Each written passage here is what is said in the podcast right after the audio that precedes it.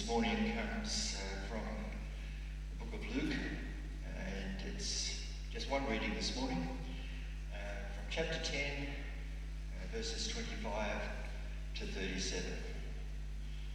And it has already mentioned what the subject matter is going to be. And uh, it's going to be an interesting message this morning, I'm sure.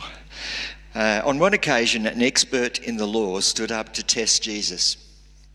Teacher, he asked, What must I do to return, in, inherit eternal life? What is written in the law? He replied. How do you read it? He answered, Love the Lord your God with all your heart, and with all your soul, and with all your strength, and with all your mind, and love your neighbor as yourself. You have answered correctly, Jesus replied. Do this, and you will live. But he wanted to justify himself, so he asked Jesus, And who is my neighbour? In reply, Jesus said, A man was going down from Jerusalem to Jericho when he was attacked by robbers. They stripped him of his clothes, beat him, and went away, leaving him half dead. A priest happened to be going down the same road, and when he saw the man, he passed by on the other side. So too a Levite, when he came to the place and saw him, passed by on the other side. But a Samaritan, as he travelled, came where the man was, and when he saw him, he took pity on him. He went to him and bandaged his wounds pouring on oil and wine. Then he put the man on his own donkey, brought him to an inn, and took care of him. The next day, he took out two denarii and gave them to the innkeeper. Look after him, he said, and when I return, I will reimburse you for any extra expense you may have. Which of these three do you think was neighbour to the man who fell into the hands of the robbers? The expert in the law replied, The one who had mercy on him. Jesus told him, Go and do likewise. It's a reading from the Word of God.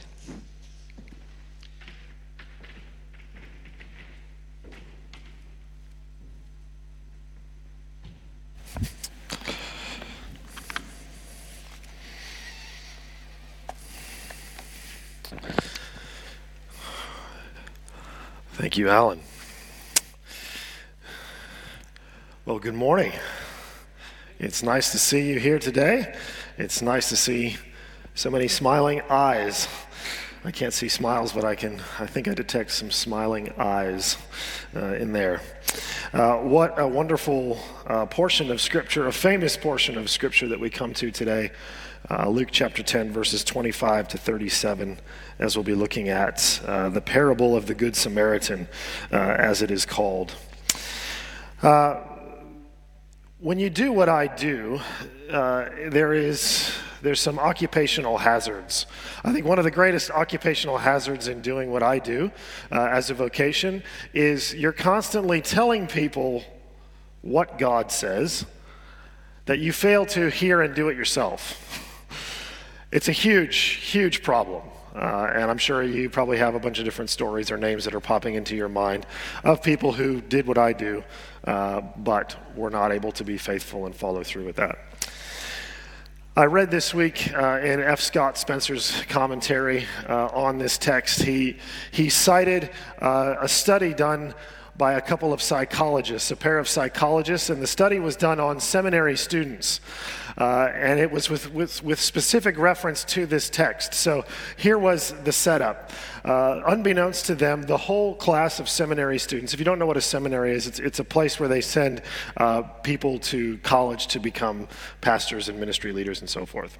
So have, they send these students, these, these future uh, shepherds, these future pastors in the church, uh, they, they assign them this text to preach. They're preaching on the parable of the Good Samaritan.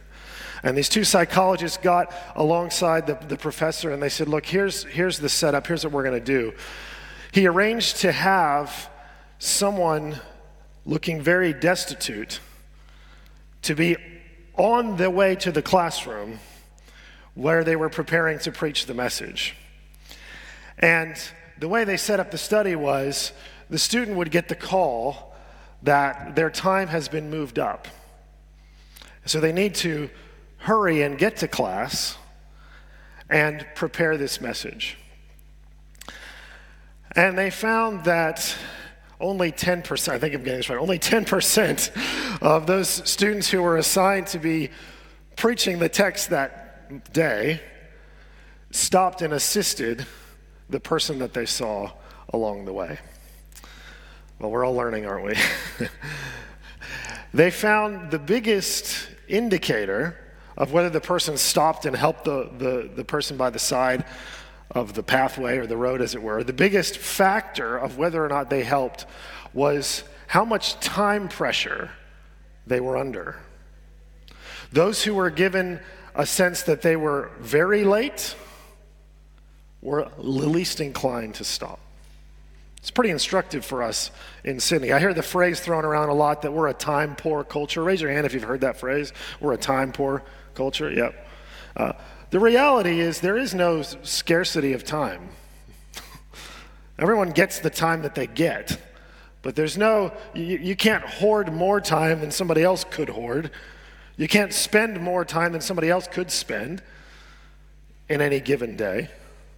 But they found in this study that those who were feeling under the gun, under pressure, like they were running late, were the least inclined to stop and help the person.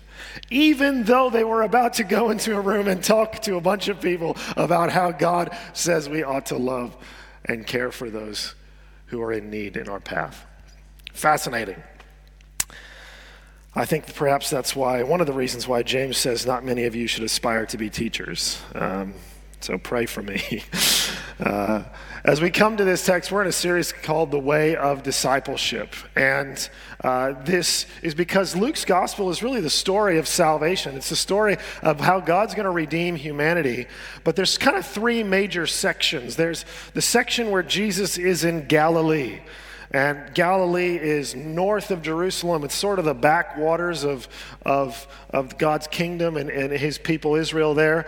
But Jesus did a lot of ministry there. It's where he came onto the scene. We saw that. The first section of Luke's gospel is about the ministry of Jesus in Galilee, and he's really showing that, that he is the one who's been anointed to bring salvation.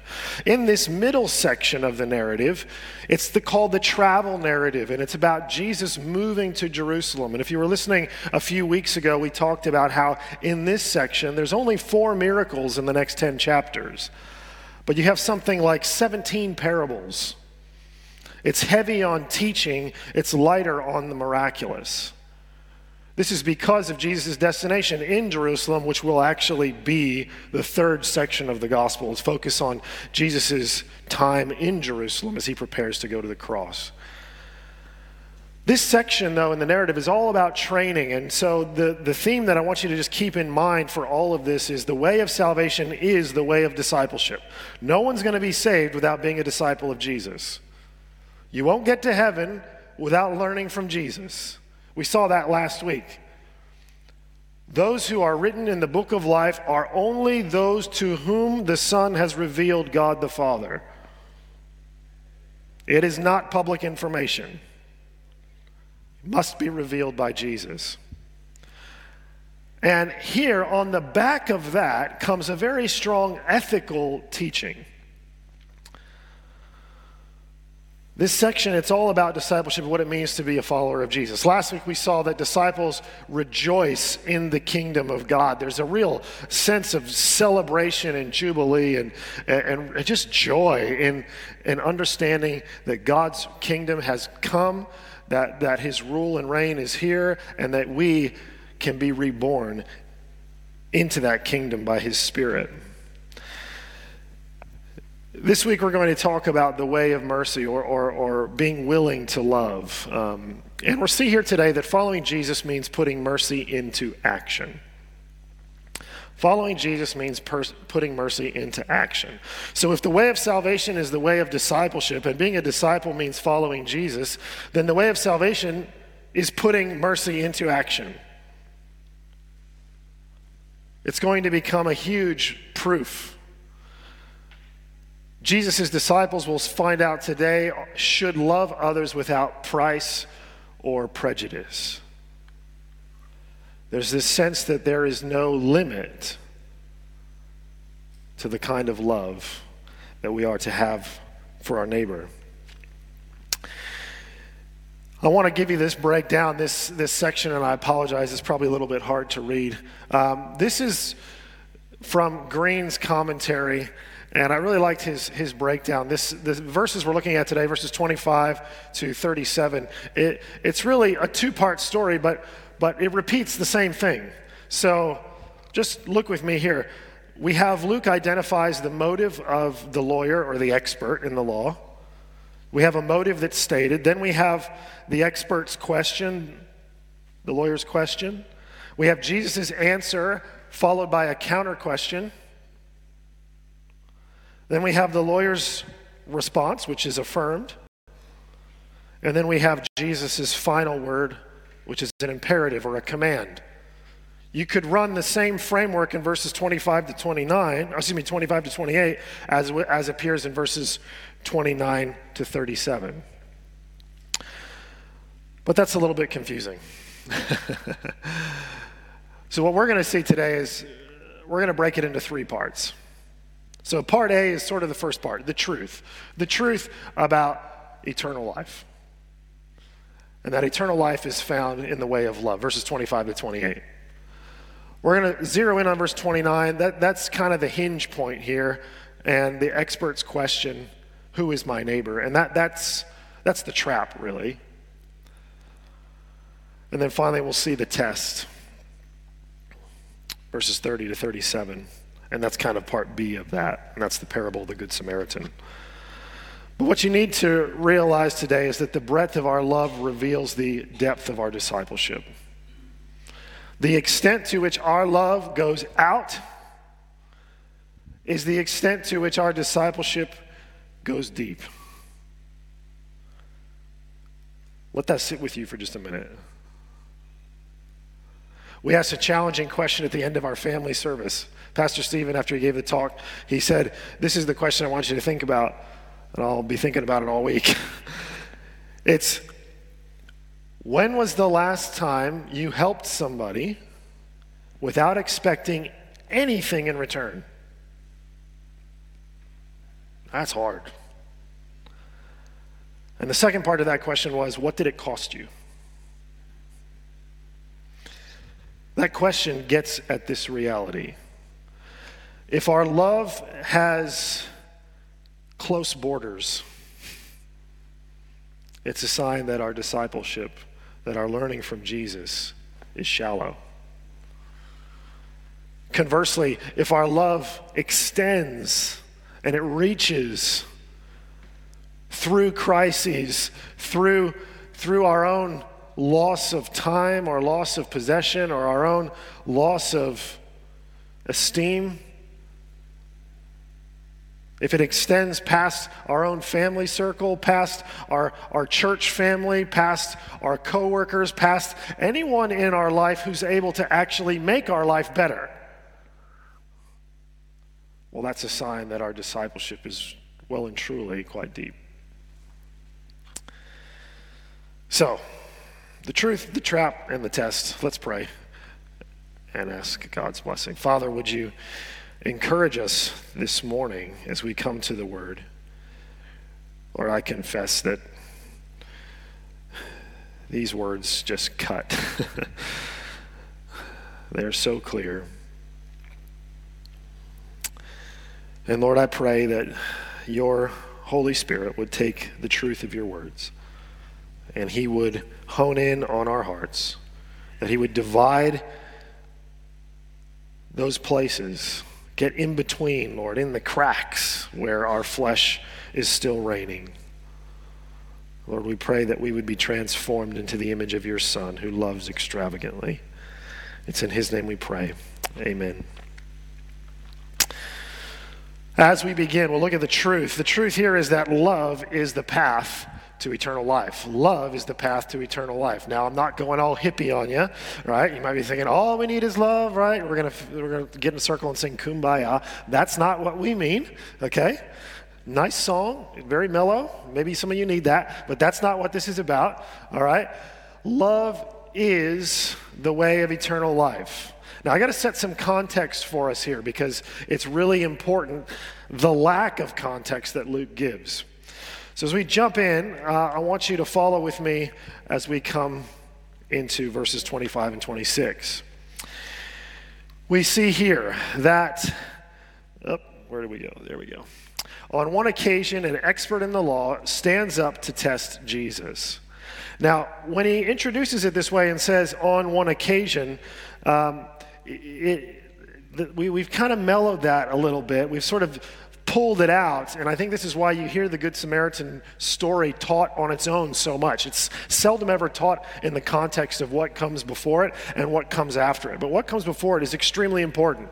Because if you were reading what came before it, you would have heard Jesus praising God with his hands to heaven, I imagine, full of joy through the Holy Spirit, saying, God, I praise you because you have hidden these things from the wise and the educated, and you've revealed them to little children.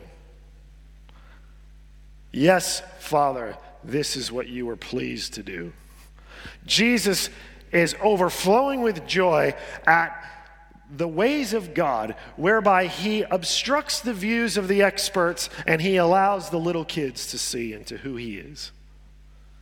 The humble in heart. And when we get to the end of the section, the words just before this, Jesus is looking at his disciples and he's saying, Blessed are you because you see.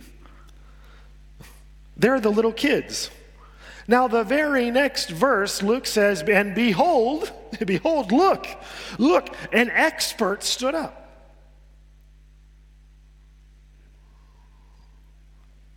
And behold, an expert in the law he would count as wise, wouldn't he? He would count as educated. And, and the sense is he's sort of overhearing this conversation.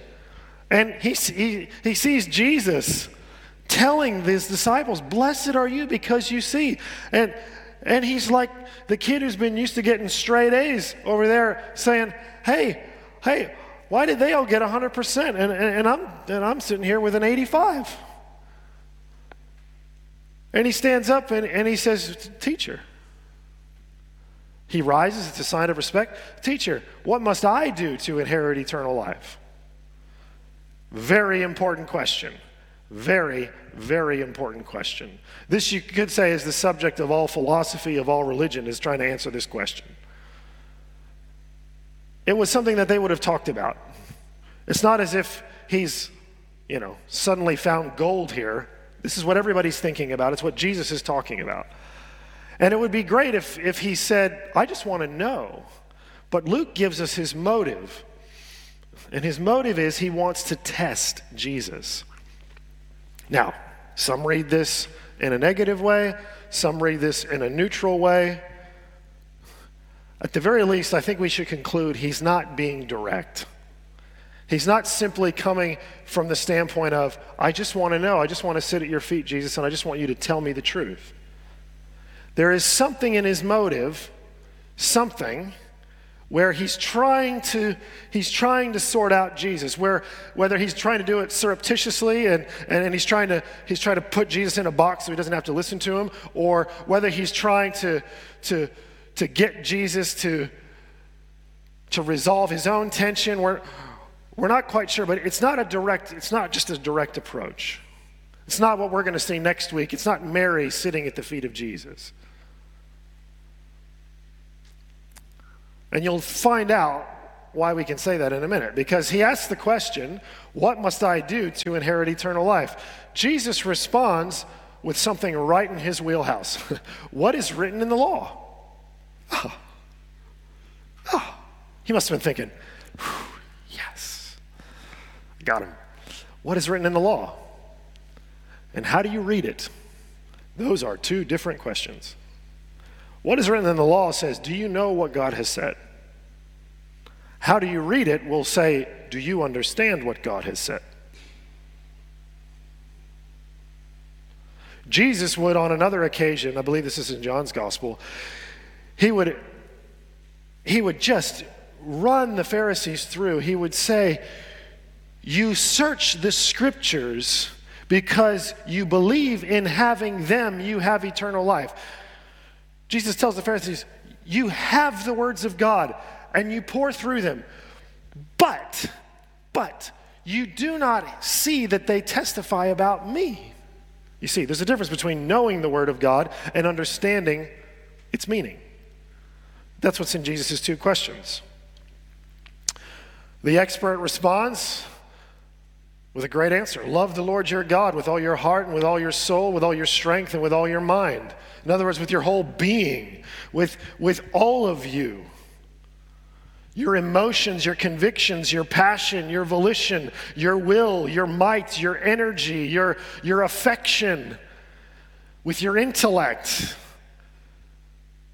Don't, don't, don't spend too much time trying to parse out what each one of those is. It, it means all of you, everything that's you. Bring that in love to God. And he goes on to say, Love your neighbor as yourself. This is a great answer for a few reasons.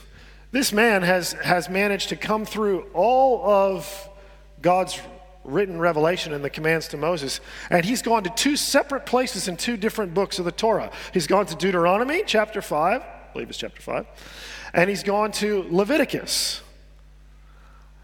He's doing biblical theology, Old Testament style. And, and he's worked through the whole thing and he's pulled out these two places and he said, Yes, these two commands, this is it. Jesus said, You are right. right on. You have answered correctly. Do it and you will live. Go and do it. What must I do? He asked. Jesus said, Go and do this. Up to this point in time, there's really nothing really up for debate here. Jesus and this man are in complete agreement. But do you notice he only really answered the question of what is written in the law? He hasn't yet really answered Jesus' question of how do you read it? The truth of love is that loving God means loving others completely. I'm going to beg, borrow, and steal from Stephen's message this morning. Those of you who are here, you would have heard him say this. Hold up your two fingers.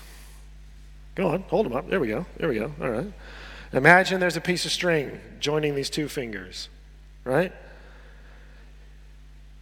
you, if one finger represents your love for God and one finger represents your love for others, you cannot love God and not love others. The one will pull on the other. You will either love God and love others, or you will not love others and you will not love God. That's what the expert in the law, it's what he saw, it's, what, it's what's always been there. And, and could it be any other way? Because really, how could you love God truly? If you think about what it means to love somebody, it means, it means to accept that person, to receive that person as they are with delight and with affection.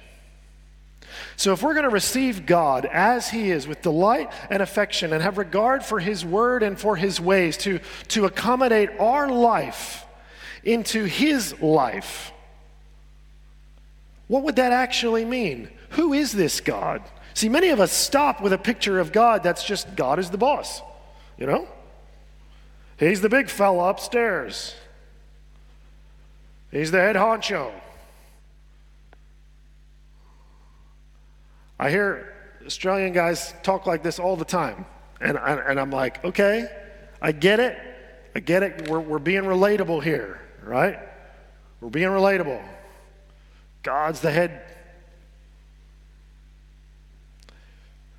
But there's so much more to God than being the boss. God's not just the boss, He's the creator. he's, not, he's not just the one with the most power. He's, he's not just the one with the big stick. He's not just Thanos with the glove who can go snap and you're, you know, half of you are gone right now, or all of you, or none of you. It's not just that. God, God is the author and sustainer of life. As James would write, every good and perfect gift comes from above. There is nothing good in this life that did not have its origin in God. And that is the same God who sacrificed himself to redeem and restore rebels. It's the same God who went chasing after people who rejected him, who despised him, who ignored him, who refused to see him for who he was. He's the God who runs after them if we're going to love that God and keep our hands on our hips and look at other people in need and say, you know what? Tough bickies. Have we really grasped who this God is? Those two must go together. That's the truth. Now, the trap and I say, I say the trap not for Jesus. Yes, you could have said maybe he was trying to trap Jesus. Maybe he wasn't. I don't know. I'm not going to, uh, I don't want to put too much on the motives of, of this, this expert. He's trying to challenge him, yes, but, you know, maybe he's trying to challenge him in a good way. I, I, I don't know. No, the trap here is the trap that's common to all of us. Here's why the nature of love is that it is costly. You can't love something without preparing to pay a cost. That's not love. If you are in a relationship that is being described as loving and and there is no space for for you to sacrifice or to pay a cost or to or, or, or to accommodate in some way, watch out, you may be an abuser. If you're in a relationship where someone is telling you that they love you and they never pay a cost, they never accommodate, they never, they, they never sacrifice, they, they, they never go the distance, you may be being abused or at the very least taken advantage of. But the trap that, that, that the expert in the law falls into here is he recognizes that love is costly, and so he's, he's saying, you know, I, I, I better love discriminately. There's only so much of me to go around. And in fact, not everyone's like me. There's people who might hate me. There's people who've, who've, who've decided that they're opposed to anything that I would stand for. Surely, if I only have this limited supply of love to give, I'm not going to give it to them. Don't I need to save it up? And for those of us who've become really worldly wise, we use love as a means for our own security, don't we? We give love because of what it gives back to us. I'm happy to offer myself, but I'm only going to offer myself because of what I get in return. And you'll know you're in that kind of relationship when you can't give back what you normally give, and suddenly it doesn't feel like love anymore. Suddenly it feels like a contract that you've broken. But that's the trap this man falls himself into. Luke tells us his motive again. He wanted to justify himself, so he asked Jesus, And who is my neighbor? Jesus has just said, You're right. Love the Lord your God with all your heart, soul, mind, and strength, and love your neighbor as yourself. Do this, and you will live. What did he want? He wanted to inherit eternal life. Now, when we read this and, and he says he wanted to justify himself, some of us who've been reading a lot of Reformation theology can, can quickly jump to the perspective that, that well, this man refuses to accept any grace from God and he is going to establish his own works righteousness. Mm. Eh, probably a bit of a stretch. Why? Because he's already in. he's already a Jew. He's already an expert in the law. He has the words of God. He's a participant in the covenant. He's allowed to worship at the temple. He's already in. So, what does it mean that he's trying to justify himself? I think he's pressing for that assurance. He's, he's pushing for the proof. He wants to know where he's going to hang his, his hat. He wants to be able to say, Yep, I've done it, as we say around these parts. He wants to be able to tick the box. He wants to know, I've done what I needed to do, and I can leave it. Now, here's the problem with self justification. Whether, whether it's in a relational context or, or whether it's in a religious context, the problem with self justification is it's the first four letters of that word self. You are attempting, or I am attempting, to to ground myself, I'm the one that I'm most concerned about. And if you're most concerned about yourself at the end of the day, you're not going to be able to love God and you're not going to be able to love other people. Point blank. And if you say, well, if I don't, if, if I don't worry about me, who's, who's, who's going to look after me? I would love to tell you the gospel.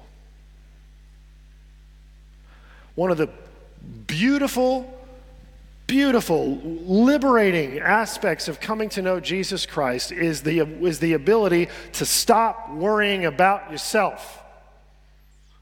Whew.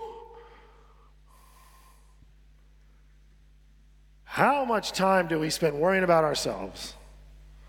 How am I going to get through? What are they going to think of me? Where? How is this going to turn out? Am I going to be able to make it? What's going to happen? Self justification, any attempt to self self justification, is, is, is almost, it can almost be a dishonest entrance into relationship. This man wants to know who his neighbor is, where the limit is. And here we see that self justification, it, it hides a prideful heart behind the mask of appeasing God. you see this? He wants he, it looks good from the outside. It looks like he's saying, I just want to do right by God. I just want to do what he wants me to do. But is that really the motive of his heart? The motive is that he just wants to be right. He wants to be okay. He wants to be secure. He wants to be sure in himself.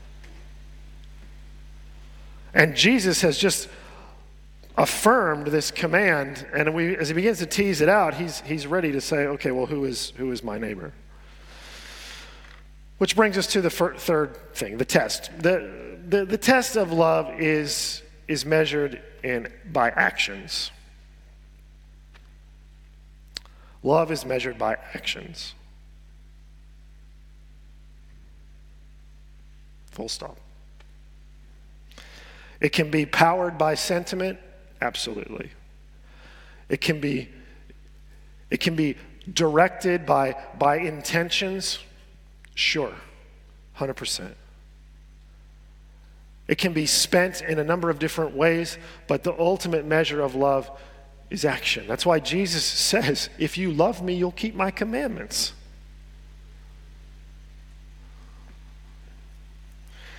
The nation of Israel got into so much trouble, so much hot water, because they, they thought that God just wanted them to go through the motions. They thought as long as they turned up to church each week, or temple, as long as they turned up to the temple, as long as the ritual sacrifice was going morning and evening, as, as long as that was happening, as long as they were able to celebrate the festivals and the Day of Atonement every year, well, then surely, surely we've done what we need to do. And we can spend the rest of the time doing whatever we want. And that's where God stepped in and He said, Your actions. He says, You want to know the kind of fast that I like? Try treating your employees justly. Try supporting a fair wage. Try not oppressing the widows and orphans among you. God says, I'll count that as a fast. It's always been this way. Jesus shows this in the parable. The man asks, Who is my neighbor? In reply, Jesus offers this parable. Now, I just want to sort of put a little, little pin here for you. A parable is, is, is a made up story that is meant to teach a spiritual reality. It doesn't have to be spiritual, but that's how Jesus uses them. Jesus is teaching about the kingdom of God, about discipleship, about all these realities through these scenarios that he crafts. Now, Jesus is going to give what amounts to an example story here. He's going to give one of the characters in the story is going to be an example, and it's why he finishes by saying, "Go and do likewise." You're supposed to supposed to jump into the world of the parable, find out who the example is, and imitate that example. But the advantage of parables is you can construct a narrative, you can construct a world that's very rich and has multiple layers. And so it becomes more than just simply go do this. And that's what I hope that we'll discover as we look into this. In reply, Jesus said, A man was going down from Jerusalem to Jericho. That's important. They're leaving Jerusalem. So, as the priest and Levite who are about to come by, they've finished their work in the temple. Okay? That'll be important. Now, the road from Jerusalem to Jericho, I'm not great at conversions, but it's probably a little under 30 kilometers. And in that 30 kilometer journey, there's a descent of a 1,000 meters. So, a fairly steep descent in a short period of time, in a, in a, short distance. And it's also, and I haven't been there, but uh, scholars and even ancient writers describe this. At the time Jesus is giving this parable, the, the road was dangerous. It was windy, it was steep. You were surrounded by, by rocks and, and, and, caves and caverns, and, and so it was very easy for bandits to, to go on the highway. People knew this. You probably have certain roads that you don't travel at night. That, that was their understanding. Now, Jesus says a certain man was going down from Jerusalem to Jericho. Who is he? Jesus leaves him nondescript. Isn't that fascinating? We don't know if he was a Jew. You could say probably. We don't know what he did for a living. We don't know why he was in Jerusalem. It's completely left out. He was attacked by robbers. They stripped him of his clothes, beat him, and went away sorry, they stripped him of his clothes, beat him, and went away, leaving him half dead. Now, that's actually a literal translation. The word is half dead. he was almost dead. So here's a man who is unidentifiable by any other means than he's a human being.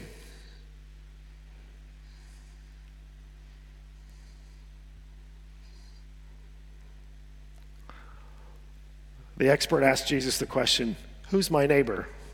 Jesus starts by giving a story about a human being in need. Not a relative, not a coworker, not a religious person or non-religious person, not, not, not from your ethnicity or not your ethnicity. We don't know his skin color. We don't know anything. He's a human being in need. A priest happened to be going down the same road. It, it, it sort of has that feel of, hey, good news. We've started with a sad story, but this is a comedy. It's going to be good news. A man happened to be going down the same road.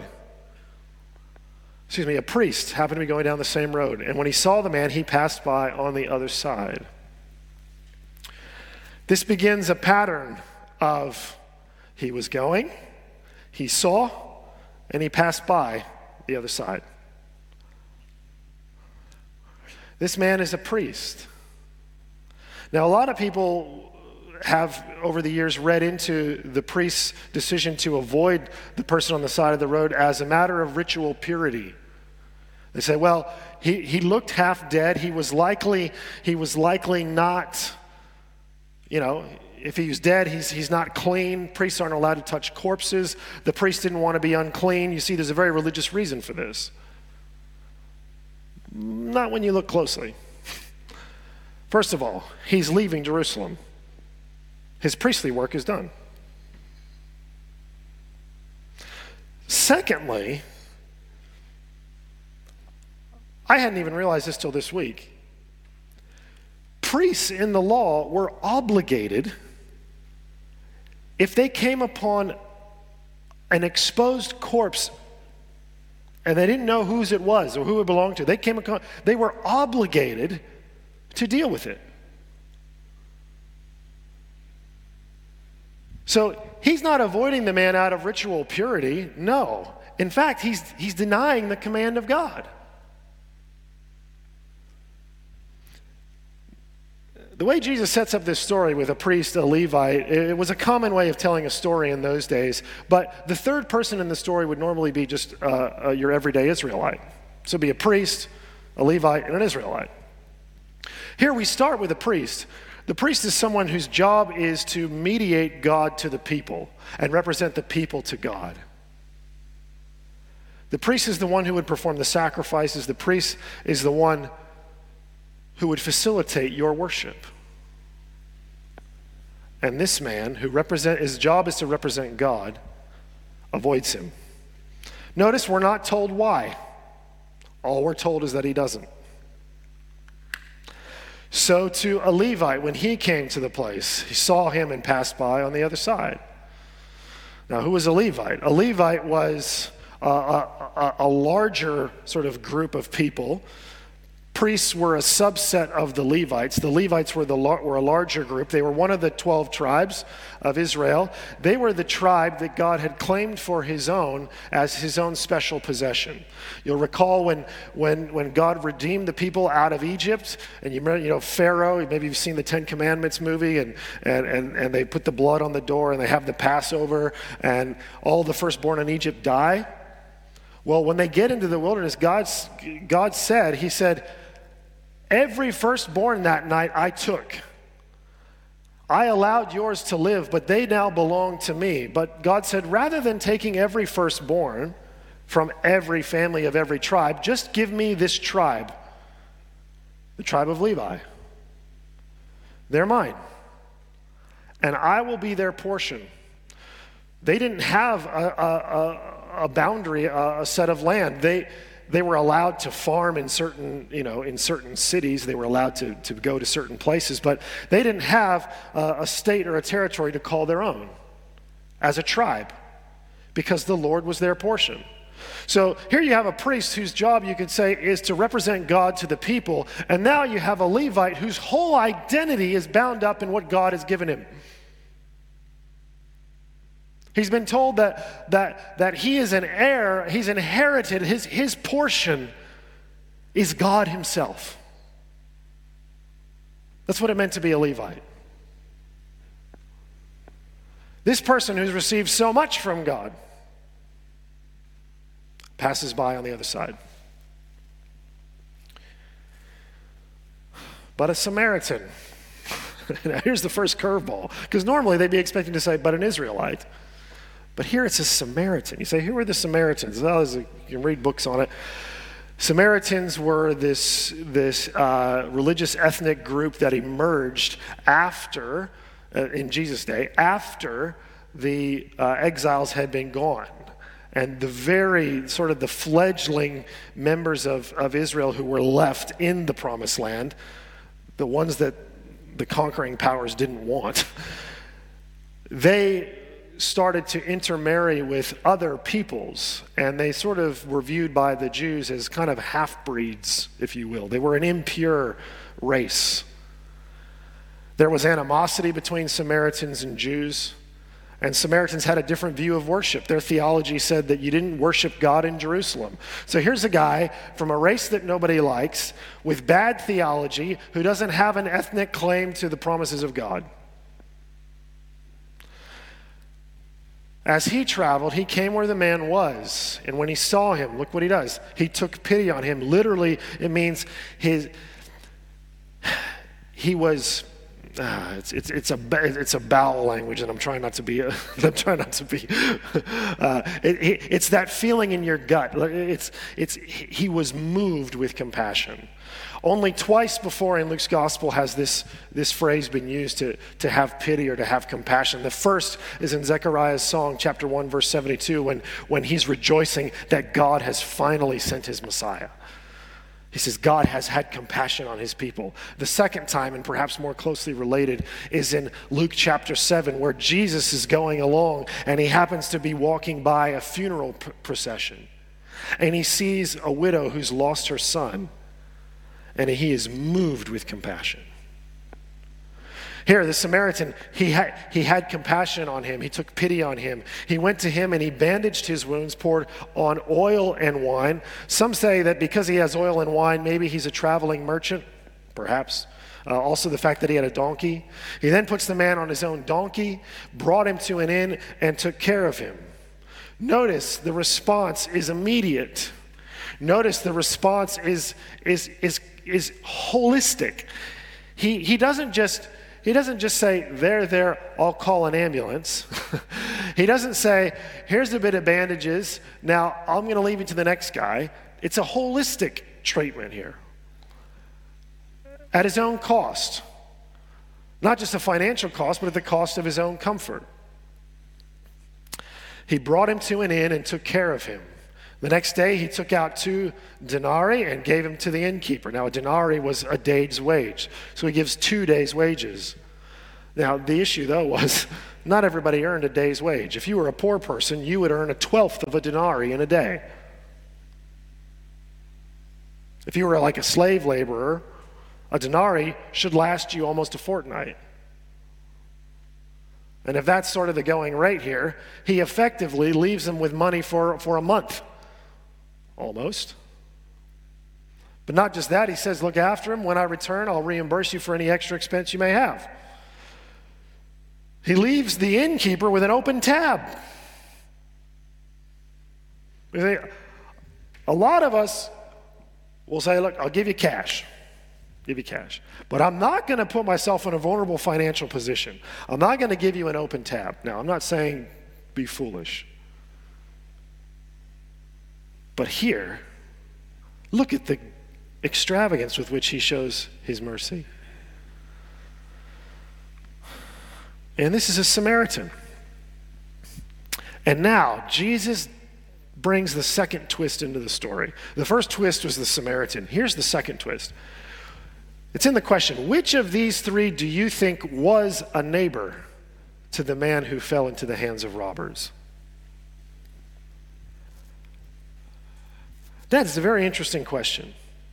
We often read this story and we say, oh, loving your neighbor means loving the man in the ditch, loving the man on the side of the road, loving the destitute, loving those who, who, who have nothing. That was the man's question Who is my neighbor? And then we read the story and we say, oh, it's, it's, it's the one in the ditch. But when Jesus turns it back to him, he says, who was the neighbor to the man in the ditch?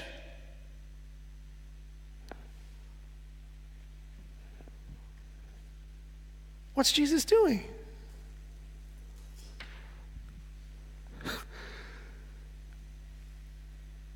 If you had to ask, answer that question, given the three characters in the story, who was a neighbor? Raise your hand if you think it's the priest. The Levite? The Samaritan?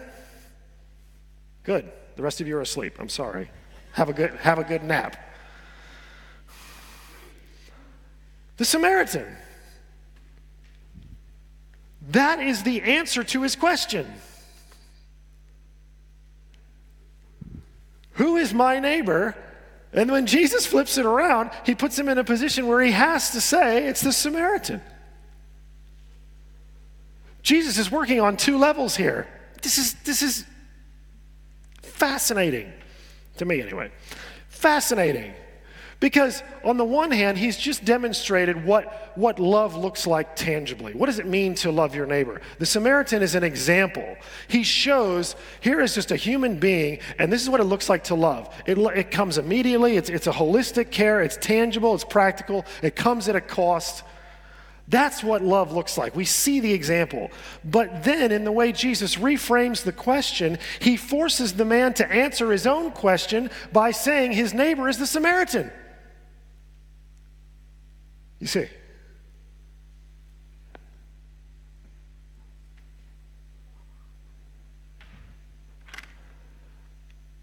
Can he bring himself to say it?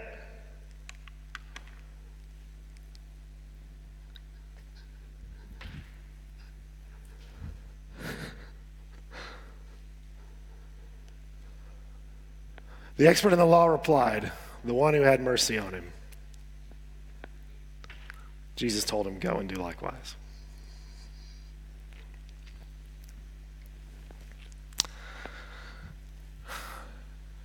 Now,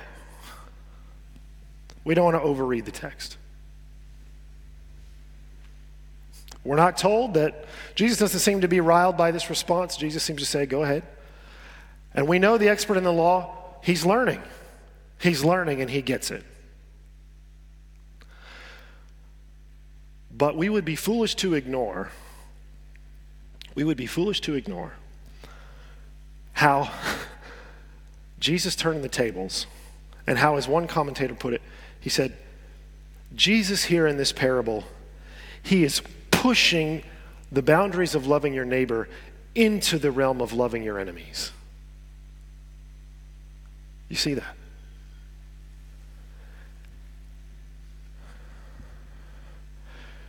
So, who is his neighbor? Anyone in need. And anyone he may hate.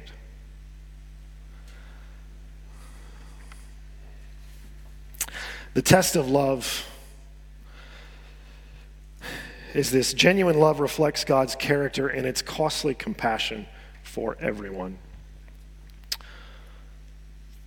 Love costs something, and the Samaritan was willing to pay that cost. And in this, it reflects the heart of God.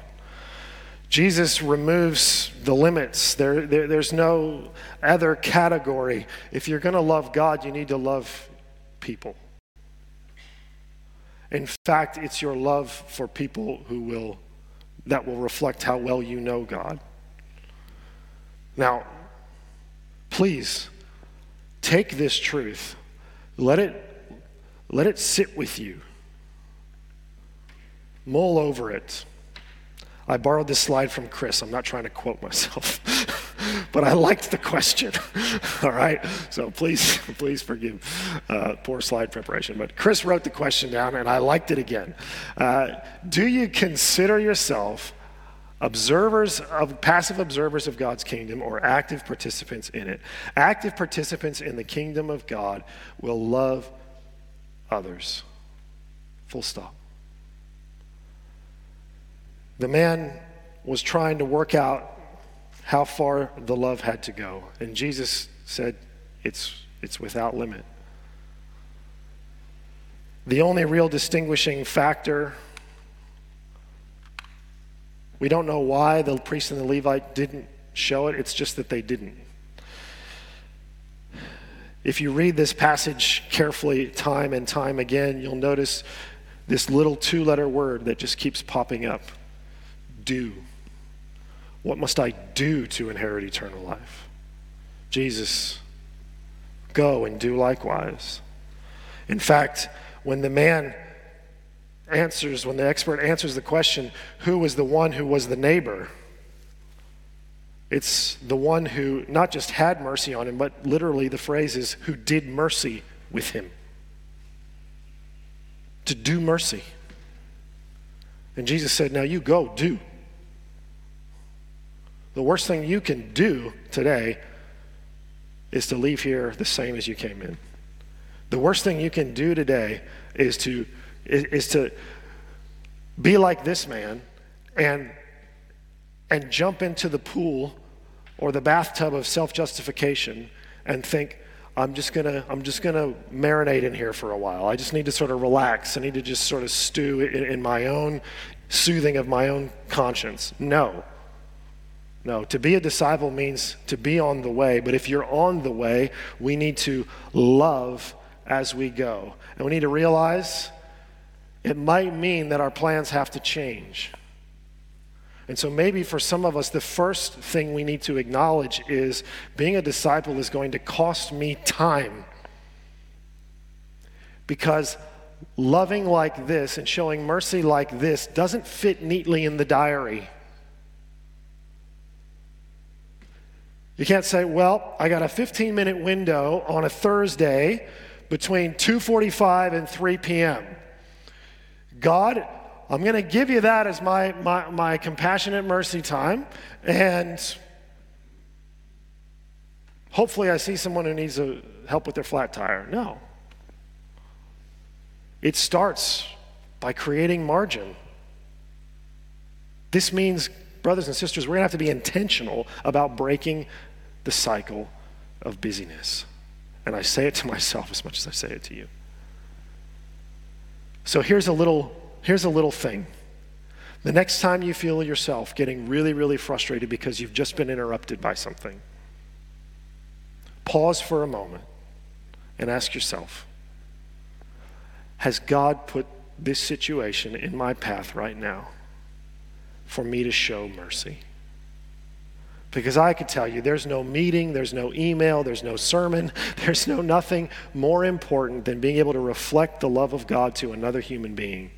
If you have an opportunity to do that, take it. Take it.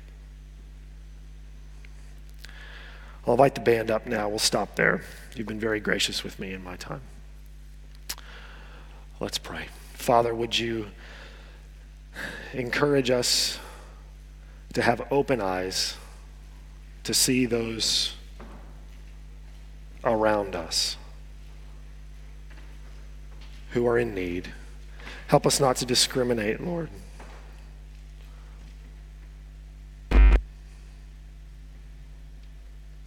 Lord, we acknowledge that our society is not wired to live like this. So, Lord, help us to be brave. Help us to endure when it costs us to love like you love. In Jesus' name we ask. Amen. Thanks.